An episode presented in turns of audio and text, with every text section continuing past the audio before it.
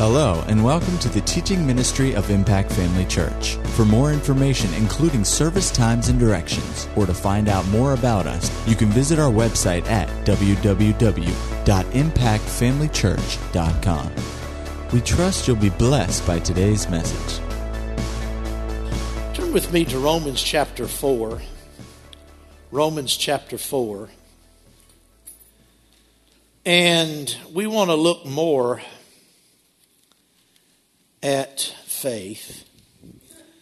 Because you know, it says in Romans chapter 1 that the righteous, or the just, that means the righteous, the righteous, will live by faith. It says that in here, it says it in other places in the New Testament. It's a quote from the Old Testament, from Habakkuk. And uh, my translation, I think it's I think it's the King James at Habakkuk 2, you can check it out. But when it says the just shall live by faith, and that's where these when you see that expression in the New Testament, it's a quote from the Old Testament. But uh, I think it's the New King James without turning over there, but one of them says, The just shall live by his faith. Is that is that the old King James? Okay. The just shall live by his faith. Now that's saying the same thing, but to me, it makes it more personal. See, a lot of people say, "Well, I'm just, you know, I'm just living by faith," and they have kind of a, a, a you know, a, a, imaginary idea of what that means. It just means, you know, that they're just uh, going through life, letting anything happen that happens, and just trusting God to somehow bring it, bring them through. Uh, but Habakkuk says, "The just shall live by his faith." See, faith is a personal uh, thing and it's something that you and I have to have individually, and we have to act. The way you live by your faith is to exercise your faith. The just shall live by putting their faith to work every day. That's what he's saying. Amen. Well, if if we are to live by our faith, then uh, it's important that we know how. It's important that we know uh, the different uh, ramifications, the different uh, results, benefits of living by faith, and conversely, uh, the the the the uh, dangers and the consequences of not living by our faith. And I think we can see that all around us. Amen. Praise the Lord. The just shall live by faith. Now, in Romans chapter four, in the third verse speaking of Abraham, says, But what does the scripture say? Abraham believed God. Well, you could say Abraham exercised faith. And it was accounted to him for righteousness. The Barclay translation says Abraham took God at his word. You know, that's what faith is? It's taking God at his word. Faith is taking God at his word. And it goes on to say, and that act of faith was accepted as putting him, him into a right relationship with God. And so there is an act of faith. When Abraham took God at his word, he acted on what he believed. And so uh, last Sunday we were talking about uh, faith for our assignments, and then Sunday night we talked about acting uh, on our faith. And we found out that it's acting in faith, acting on your faith, that brings the answer. It's not just having faith, it's acting on your faith. Remember the man at Lystra that was crippled, and Paul and Barnabas were there preaching the gospel? And it says that Paul perceived that the man had faith to be healed. But notice he wasn't healed yet. It wasn't a lack of faith because Paul perceived by the Holy Spirit that he had faith and not just ins- insufficient faith, he had faith enough to be healed. But he still wasn't healed. He wasn't healed until he acted on what he believed. And of course, we know the way he acted is when, when Paul perceived that the man had faith sufficient faith to be healed, he said to him, because he perceived that he had faith to be healed, he said to him, Stand upright on your feet. Well, the man was crippled. He was sitting there. He had never walked. He'd never, in all of his life, he'd never walked. But when the command came to arise and stand on your feet, because he had faith to be healed, he was able to act on his faith. And it's when he acted on his faith that the miracle took place. Had he not acted, though he had faith to be healed, his faith was sufficient. It was not uh, uh, insufficient. It was adequate. It was good faith. He had faith enough to be healed. But if he had not acted, then he wouldn't have received his healing. Amen? And so we talked about that. We talked last Sunday about uh, the fact that God wants to use us in these last days. And he wants to use everybody in these last days. Now, he's not going to use everybody the same. Don't get nervous, you know, when you see uh, uh, other people doing uh, things that you think, oh, I, you know, that, that just scares me. I mean, just the very thought of, you know, getting up in front of somebody or just going, uh, you know, in a shopping mall and just you know, sitting down next to someone on a bench in the mall and starting up a conversation with them and witnessing to them and, and sharing or, or driving along the road. You know, you hear some of these young, young people t- talk about, you know, driving down the street and, and uh, they'll see somebody on the side of the road and just the Spirit of God prompts them to turn around and go back and, and pick up that person. You think, oh, I just never do that. It's just too dangerous, you know. Listen, God's not going to use everybody the same. So don't, don't be concerned when you hear other people. When we talk about God wants to use everybody, He will use you. And because He has assignments for each one of us, and the assignments are suited to us. You understand that? God, God, God has assignments for each one of us, and they're perfectly suited for each one of us. Now, that doesn't mean we necessarily think we're suited, or they're suited to us, or we're suited to it. But if the Spirit of God prompts you to do something, that is His approval and His uh, signification that you are suited to this. No corporate uh, corporation uh, boss or, or manager would assign someone a task in his company that he didn't believe that person could accomplish. That would be a waste of energy. It'd be a waste of resources. It would be a waste of money. It, it just, it would just, that wouldn't happen. Well, when the Spirit of God prompts you to do something, now you, you might feel a little nervous and a little uneasy about it. Just re- always remember, if you can just do this, remember to this Sunday and last Sunday, just remember that the pastor made it real clear. And, and if you, and if you are honest, you'll have to admit this is so, that if the Spirit prompts you to do it, you can do it. Now, you might not be able to do it on your own, but you can do it with His help. I said this the Lord really uh, rarely gives us assignments that we can accomplish on our own. Because if we can do it on our own and our own ability, then we're not doing it by faith and that doesn't please God. So, so God will always give us assignments that will stretch us in that we have to depend on His grace and His help to do it. But my point is, His grace and help will be there, and you can do it with His help. Amen. God has assignments for all of us. And in these last days, uh, the assignments that He has for us uh, are, are more important than ever because we're living in the last days. We don't necessarily have a whole lot of time. We don't know how much time we have, but we knew, do know that the day of, of, the, of the return of the Lord is drawing near. Amen. Now we know that. And because of that, what we do, we, what the Lord leads us to do, we must do.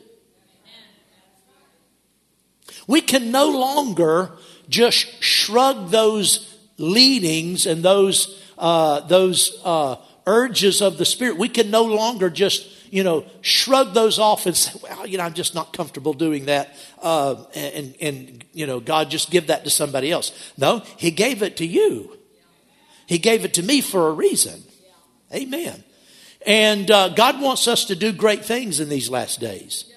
I didn't say God, you know, is leading you or will give you the assignment of, of building, you know, a church or, or establishing a ministry overseas. Right? I'm not, I'm not saying that. But everything he leads you to do is great. And it's strategically important that that assignment be, be filled and fulfilled and accomplished. It's so important. And so we talked about that. In order for us to do what God's called us to do, we have to know how to live by faith. We have to know how, let me see that was, I got a weak response. We, on that, we have to know how to use our faith. How are you going to learn to use your faith? By hearing sermons? No. By doing it. By actually using your faith. Faith, faith can, can, is not effective if it's a theory.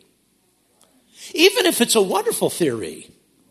Even if it's the most exciting theory you've ever heard and you just like to think about it and read about it and talk about it, it's still no good unless it's actually done, unless it's actually acted on.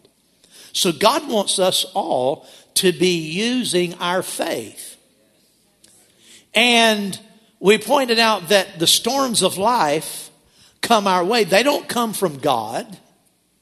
The Bible says, let no one say when he's tempted or tested that he's tempted of God. Because God doesn't tempt anybody. God doesn't put tests and trials into people's lives. He doesn't, what I'm talking about is he doesn't bring sickness or financial problems or things. That's, that's not what he does. The Bible says that the devil comes, the thief comes to steal, kill, and destroy. So we know where those things come from. We know who's the author of those things.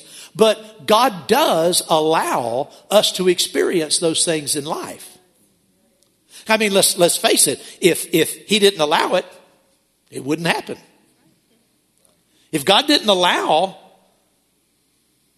if God didn't allow that uh, cold that wanted to come on you last week, and the, you know, the sneezing and the, if God, if God didn't want that to happen, it wouldn't have happened. I mean, if he didn't, let me say it this way. If he didn't allow it, wouldn't happen. But he allows us to live in this world and where the enemy is still present and we know that he will attack us. That doesn't mean we have to receive it. That doesn't mean you have to receive the sniffles. Doesn't mean you have to take that cold. It's like Dad Hagin used to always say, you know, he said, I haven't had a, a headache in over 50 years. He said, now don't misunderstand me. I've passed up some marvelous opportunities. What he meant by that was there had been times when his head hurt. A headache would come on him, but he had learned how to throw it off by his faith. Amen. Amen.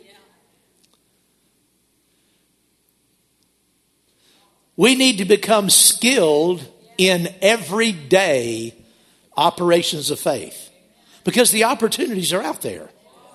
Marvelous opportunities, Brother Hagin described. There are marvelous opportunities come to us all the time in the area of our, our bodies, our finances, our attitudes, our, uh, uh, you know, just different things that, that come. There are opportunities all the time for the enemy to take advantage of us, but those opportunities are also opportunities to say, no, you don't.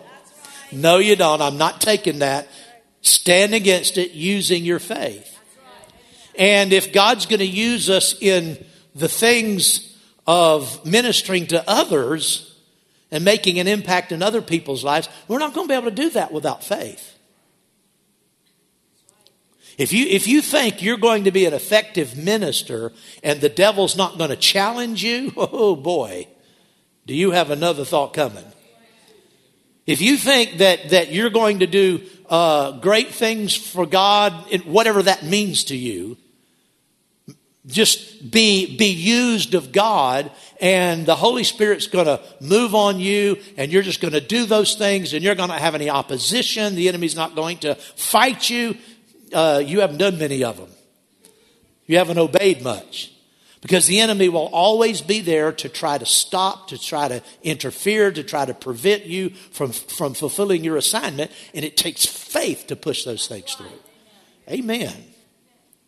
So even though I know God didn't send the sickness, I thank God for the opportunity to use my faith against it. I thank God for that. That's why James said, Count it all joy when you fall into to different tests and trials, knowing that the trying of your faith produces patience. But let patience have its perfect work, that you may become complete and entire, lacking nothing. See, that's what God wants. He wants us to become complete, entirely, uh, in every way, lacking nothing. A person like that, there's no limit to what God can do in their life. No limit to what God can, no, no limit to what assignments can be given to a person like that. Amen. That's why we count it all joy. Now, it doesn't seem joyful, but we count it all joy. Amen. Well, praise God. That's not my message this morning, but anyway, hallelujah. So we talked about that uh, last Sunday morning. Then last Sunday night, we talked about acting on the word. Praise the Lord. We gave examples of that. And uh, this morning, I want us to go to Daniel chapter 11. Book of Daniel is right after Ezekiel, chapter 11.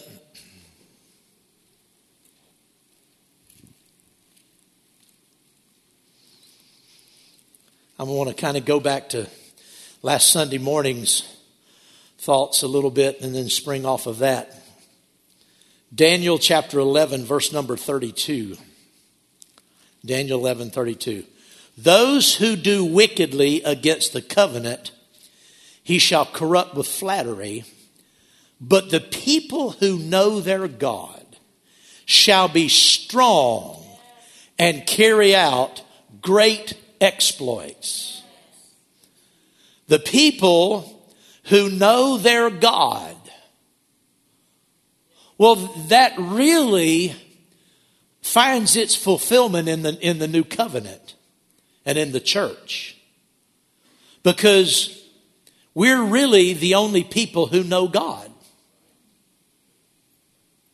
Other people know of God and know about God, but we know God because we've been born into His family. We've become children of God. He has become our Father.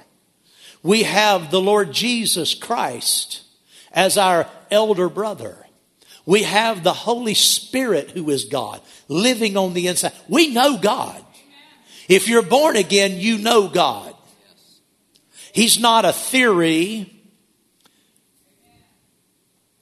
He's not a philosophy or a code of, of conduct or a, or a, or a, a, a you know, a philosophy of, of thought. God's a person that we know. Well, it says the people who know their God, that would be the church, shall be strong and carry out great exploits, great assignments. But notice, before you carry out the great exploit, you have to be strong.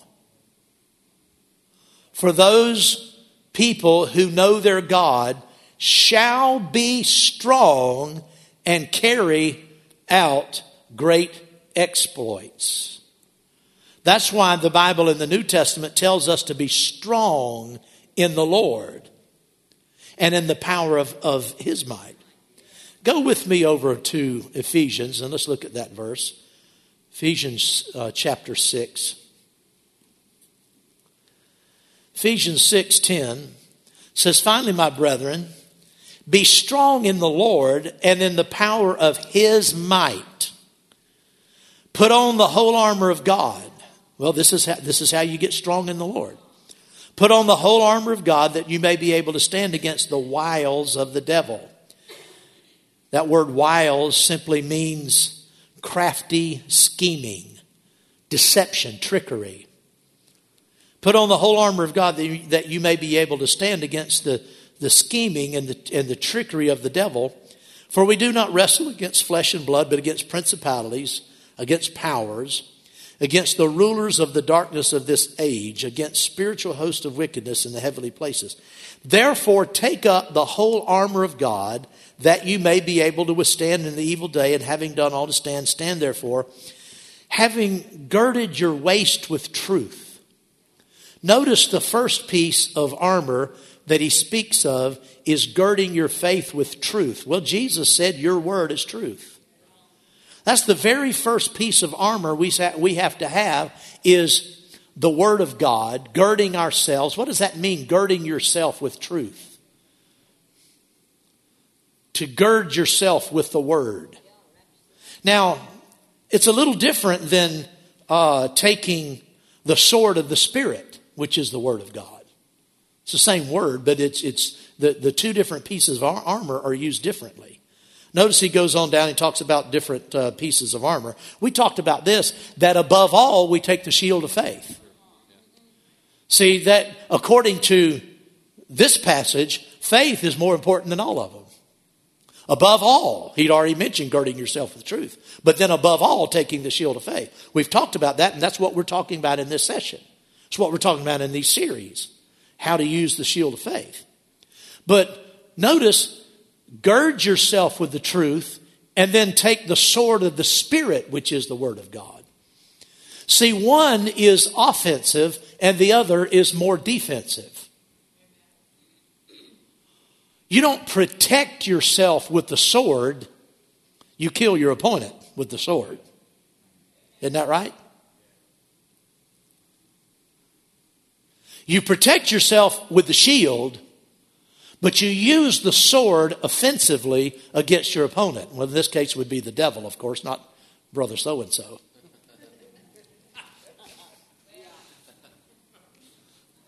A whole lot of hacking going on sometimes that ought not be, but we won't get into that. But girding yourself with truth, that's simply is referring to having a uh, a strong supply and deposit of the Word of God in your life. Having a rich, a rich uh, measure of the truth. Because girding yourself with truth will prevent you from falling uh, into the traps of the enemy. Because you'll see those traps. You'll understand that trickery. You'll, you'll uh, catch on to what he's trying to do. Why? When, how do you do it? Because you've girded yourself with truth. The Word of God has become your only authority in life. Everything you do as a Christian, everything you believe, has to be grounded in the Word of God. Amen.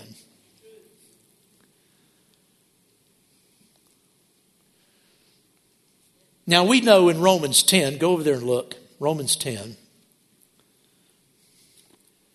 We, this is a familiar scripture, but it's, you, still need to, you still need to understand it. There's still more in verse 17 than what you know. One person agreed with me. I said, there's still more in Romans 10 17 than you know. There's more than I know. There's more in this verse of Scripture. So then faith comes by hearing, and hearing by the Word of God. Faith only comes one way. Faith comes by hearing the Word. Well, there must be something in the Word that produces faith. Faith is, is the, the Word of God is full of faith. The Word of God is chock full of faith. Amen. It's teeming over. It's bubbling over. It's bursting out with faith. The Word of God has faith oozing all out of it. It's full of faith. Well, if if I want faith, even, even if, now the Bible says faith comes by hearing the word, it doesn't come any, any other way. But even if faith also came some other way, I would want to get it this way because I, I would want the word because the word's oozing faith. I mean, it's teeming with faith. If, if I'm wanting vitamin C in my life, I'm gonna, I'm gonna go after oranges. If I want vitamin C in my body, I'm, I'm not gonna go after, after, uh, what's something else? Bananas, they have vitamin C. Something that's nuts. If I'm if I'm if I've got a vitamin C deficiency, the doctor's not going to say eat more peanuts. He's going to say get you a basket of oranges. Isn't that right? Why? Because oranges teeming with vitamin C. Well, the word is teeming. It's just bubbling over. It's, it's percolating faith. Well, even if there might be some other way to get faith, I'm gonna, I'm gonna go for the source. I'm gonna go for the rich supply. Faith, the Word of God is full of faith. And if you want to be strong in the Lord, you have to be full of faith. Well, how are you going to get full of faith? The Word of God. Plain and simple. To be strong in faith, one must be strong in the Word of God. To be full of faith, one must be full of the Word of God. If, if a person is not full of the Word, it's not possible for them to be full of faith. Amen. We ought to examine ourselves. We ought to take account of ourselves and just ask ourselves, you know, just honestly on the inside, am I, am I full of the Word of God? Am I full of it? Somebody might say you are, but they might be talking about faith. Am I full of faith? Am I full of the Word? Well, if you're not full of the Word, you're not full of faith. so our, our focus ought to be on the Word of God. Just like if you if you've got if you want more vitamin C, if you want more of it in your life, your focus needs to be on a bag of oranges. Isn't that right? Well, uh, we know that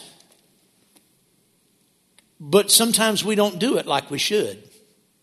We don't really feed in the Word of God like we should. We sometimes settle uh, on living on yesterday's Word or, like, or what we've heard before.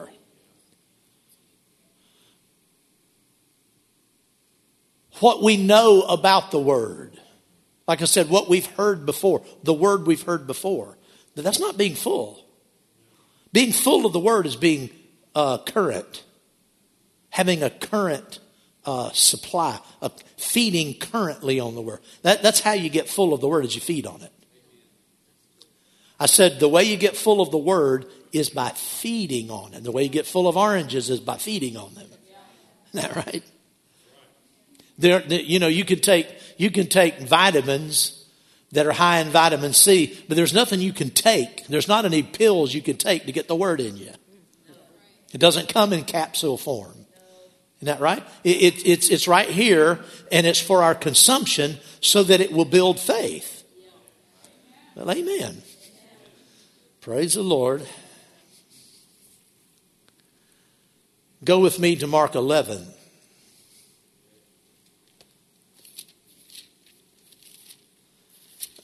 Jesus said, verse 22, have faith in God. Have faith in God. You can't have faith in God without faith in God's Word. Faith in God comes by having faith in God's Word. If you don't value the Word and feed on the Word, though you believe in having faith in God, though you want to have faith in God, you cannot have faith in God apart from faith in His Word. Faith in God is faith in His Word. Because that's, not, that's how His faith comes. He didn't, God didn't put His faith in some other uh, arena. We don't go, we don't go some other place to, to get faith that we can have in Him. We get it from the Word. Amen. Faith in God is faith in His Word. Remember what the, the Apostle Paul said to the, uh, to the church of Thessalonica over in 1 Thessalonians. Go over there. Amen. 1 Thessalonians chapter 2. He said something really important. Verse 13, I think. Verse 13, he says, For this reason we also thank God without ceasing. Because when you receive the word of God, which you heard from us, this is Paul's talking about how uh, he and Silas went to Thessalonica and preached the gospel for the very first time. These people had never heard the gospel of Christ. He said, When you received the word of God, which you heard from us, you welcomed it not as the word of man, but as it is in truth, the word of God, which also effectively works in you who believe. Notice it has its effective work in people when they believe it, but only after they receive it right. He said it worked in you effectively, you who believe. So, so you have to believe it for it to work in you. Can you see that? But can you see that before, before uh, you can believe it and have it work in you, you have to receive it right. He talked about how they received it. He said, You welcomed it not as the word of men, but as it is in truth, the word of God. God's written word, his, this, this holy written word that we look into is the, Second Timothy talks about the fact that it's inspi- all scripture is inspired of God. And the original Greek says that it's God breathed. God's word is God breathed. God's word came out of his essence. It's, it's God breathed. It's, you can't separate God from His Word. Hebrews, it says that the Word is a living thing. God's Word is alive. See, it's not just, it's not just, I say this sometimes, but, but we need to think about it. It's not just ink on paper, bound in leather. It's not that. It's a living, God's Word is a living thing. God's Word is alive. It's powerful. It's sharper than any two edged sword. Why? How, how come? How, why is it powerful? Why is it so sharp? Why is it so effective? Because it is God. God and His Word are one. Now, I'm not, don't listen, don't get flaky. Don't get out there and say, okay, the Bible is God. No, that's not what I'm talking about. I'm saying the Word of God can't be separated from God. God our Father, God the Son, God the Holy Ghost. But His Word came from His very essence. It is the Word of God. It's not the Word of man. Because it's the Word of God, then it has to take precedence over every other word. It, can't be considered alongside any other word. It's not equal to any other word. It's not in the same class. It's not in the same category as any other word the thoughts, the ideas, the, the, the, the uh, realities that are in the Word, they're not like anything else. They can't be compared with anything else. They can't be, they can't be uh, uh, considered equal to anything else. They're not equal. They're above everything else. They're above every thought you'll ever have. God's word is above every, every idea of this world. We have to, we have to take God's word as it is, be serious about it. So when you, when you begin to, when you, when you receive the word right, then you can believe it. A lot of people, he, Paul said, when you receive the word, you didn't receive it as a word from man, but you received it as it is in truth, the word of God, and he went, and then it go, you go on then to believe it, and it effectively, effectively works in you. So you cannot believe it correctly. You cannot believe it sufficiently. You cannot believe it adequately if you don't respect it. If you don't esteem it for what it is, there's no way you can get out of, you can't draw that faith out of it if you don't receive it as the Word of God. Not just, not just, uh, uh, not just in a, in a manner of speaking. Oh, yeah, the Bible's the Word of God, the Word of God, the Word of God, the Word of God. We know the Word of God, the Word of God, the Word of God. I'm not, I'm, talk, I'm not talking about that. I'm talking about unless you value and esteem this as literally coming from the very heart of God, having the authority of God. God's Word has His, authority. there's no authority equal to this Word. There's no, there's no law of man. There's no, there's no uh, uh, custom of man. There's no other thoughts in this world that, that even approach the authority that this word has. We see, if you don't, if you don't approach it that way, you won't be able to draw the faith out of it.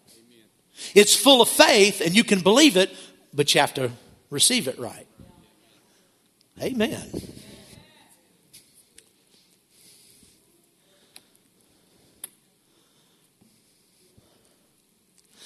Go to Psalm 119 real quick. This is I want to go to my next point, but this is such a good verse. I just can't miss it. Just can't not point it out. Psalm 119.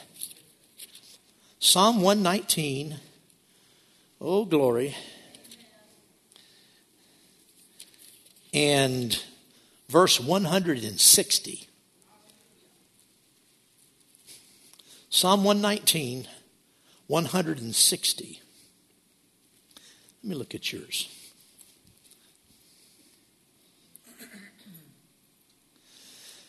The original, or, or, not the original, but the, but the older King James says, Thy word is true from the beginning. I like the way the, the New King James reads. The New King James says, The entirety of your word is truth. I, I, I don't know, something about that speaks to me. Something about that, lightning flashes go off on the inside.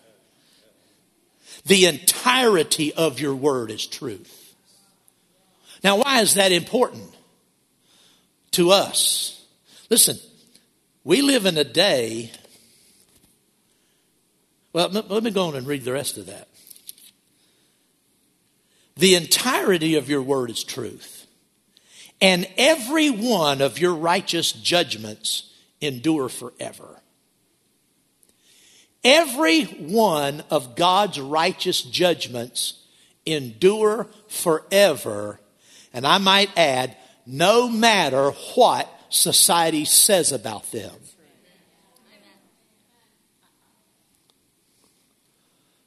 No matter how much someone, someone wants to explain them away and say they don't mean what they mean. The entirety of God's Word is truth. And every one of His righteous judgments endure forever. Isn't that awesome? The reason I, I, point this out is there are a lot of believers today who are being seduced by the spirit of this age to compromise on the word. I said, many believers today are being seduced by the spirit of this age to compromise on the word. Let's, let's real quickly, because I, don't want to take a lot of time. uh, to build my, uh, my, my case, but I want to give you a scriptural foundation. Go to Ephesians 2, verse 2. Quickly, turn with me. Now be nimble and quick with your fingers here. Ephesians 2 2. Come on, baby. New Testament. You can get it. Come on. Verse 2 says, In which, see, I said I live in that hole, you know. It's carpeted, it's got chairs and several rooms in it and everything in which you once walked according to the course of this world, according to the prince of the power of the air. Notice the spirit who now works in the sons of disobedience. Now, let me ask you a question.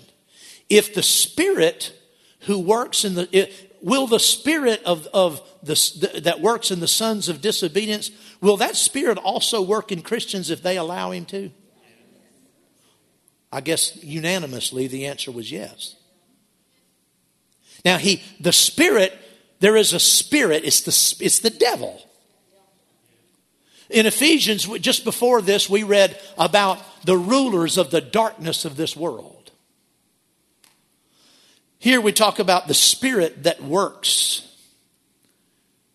in the sons of disobedience. There are there the spirit of this age. We say that in, I say that in a kind of a comprehensive uh, uh, phrase to include all of the evil spirits and forces of darkness in this world. They're all of this world. They're all of this of this natural world and age that we live in. Not the church age, the age of this world.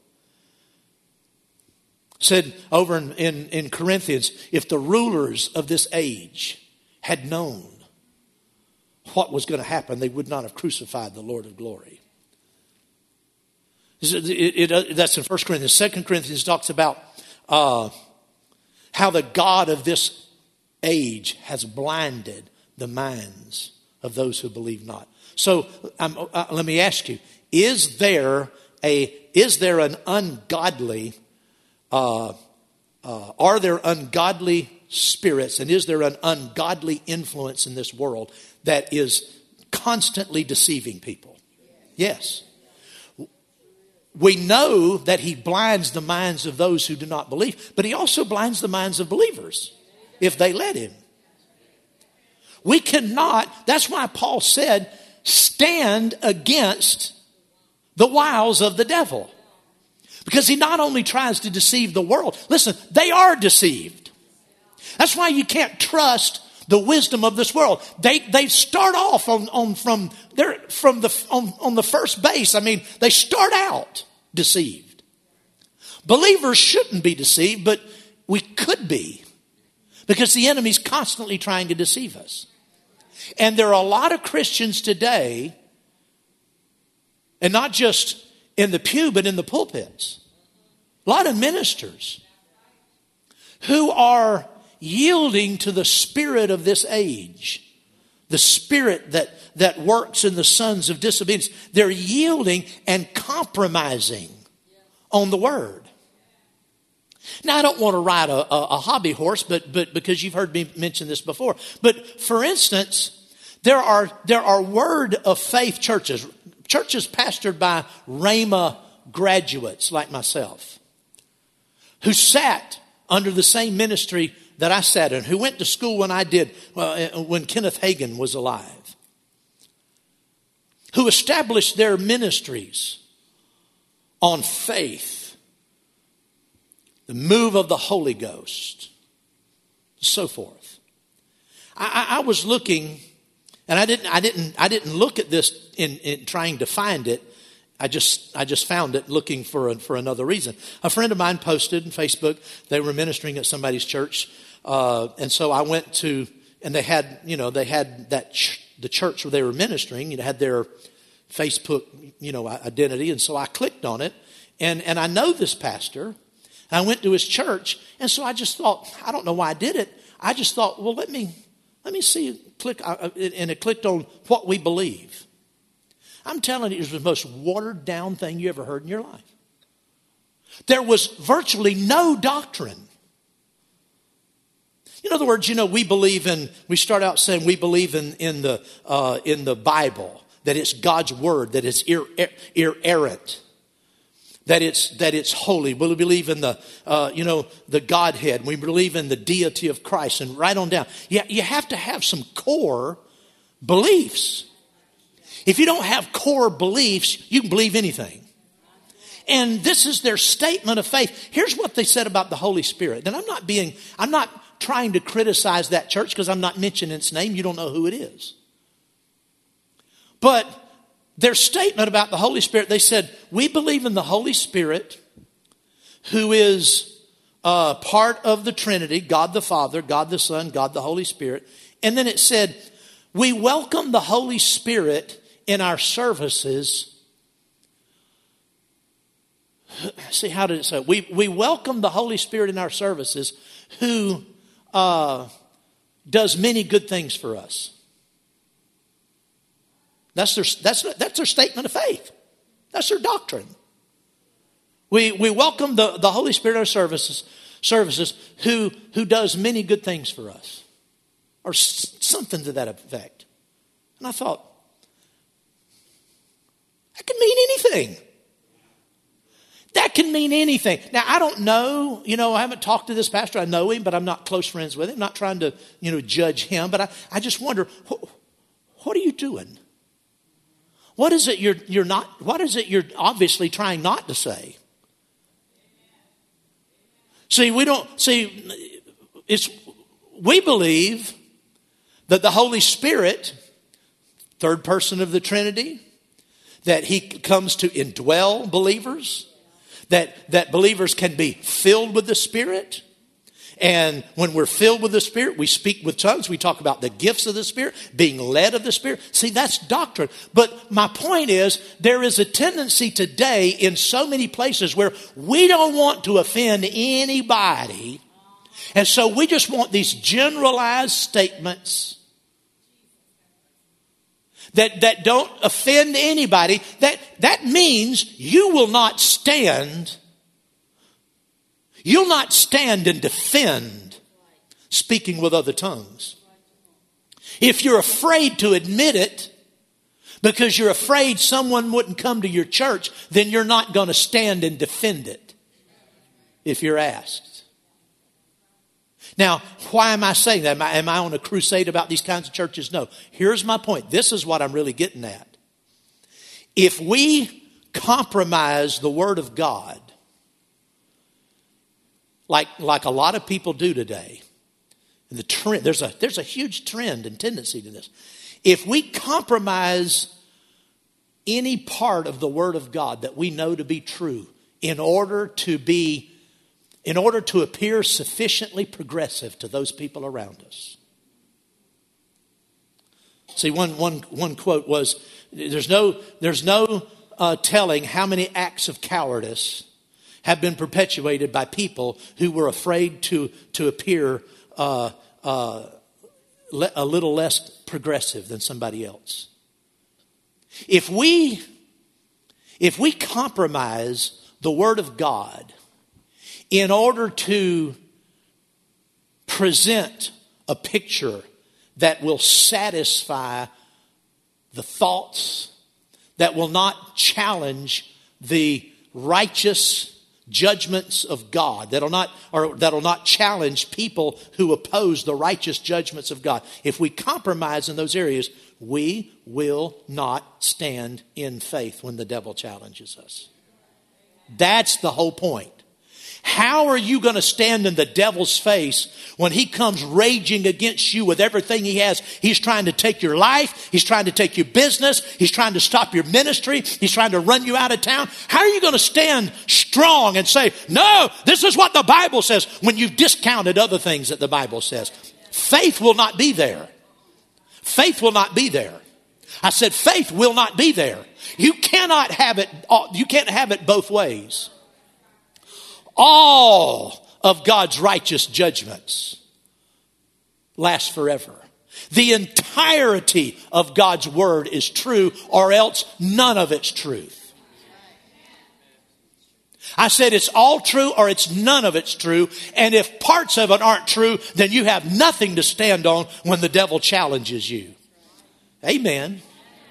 I'm listen. I'm not against people. I, what I'm doing is I want to protect you and show you that if you're going to be strong in faith and do exploits in these last days, you got to have a, a love and a respect and an honor of. To, to, of everything God says in, in the Word. You have to take it as the Word of God. It's holy. It's holy. It's precious. It cannot be violated. It cannot be cast aside. It cannot be swept under the rug, praise God. We're going to have the blessing of God, we're going to have to take everything God says and stand on it, praise God. At Impact Family Church, it is our desire to see you blessed through the power of the Word of God. We have been helping people to change their world for over 25 years through our dynamic ministries and teaching. If you are going to be in the North Central Florida area and are interested in attending our services or just want more information about us, you can visit us online at www.impactfamilychurch.com.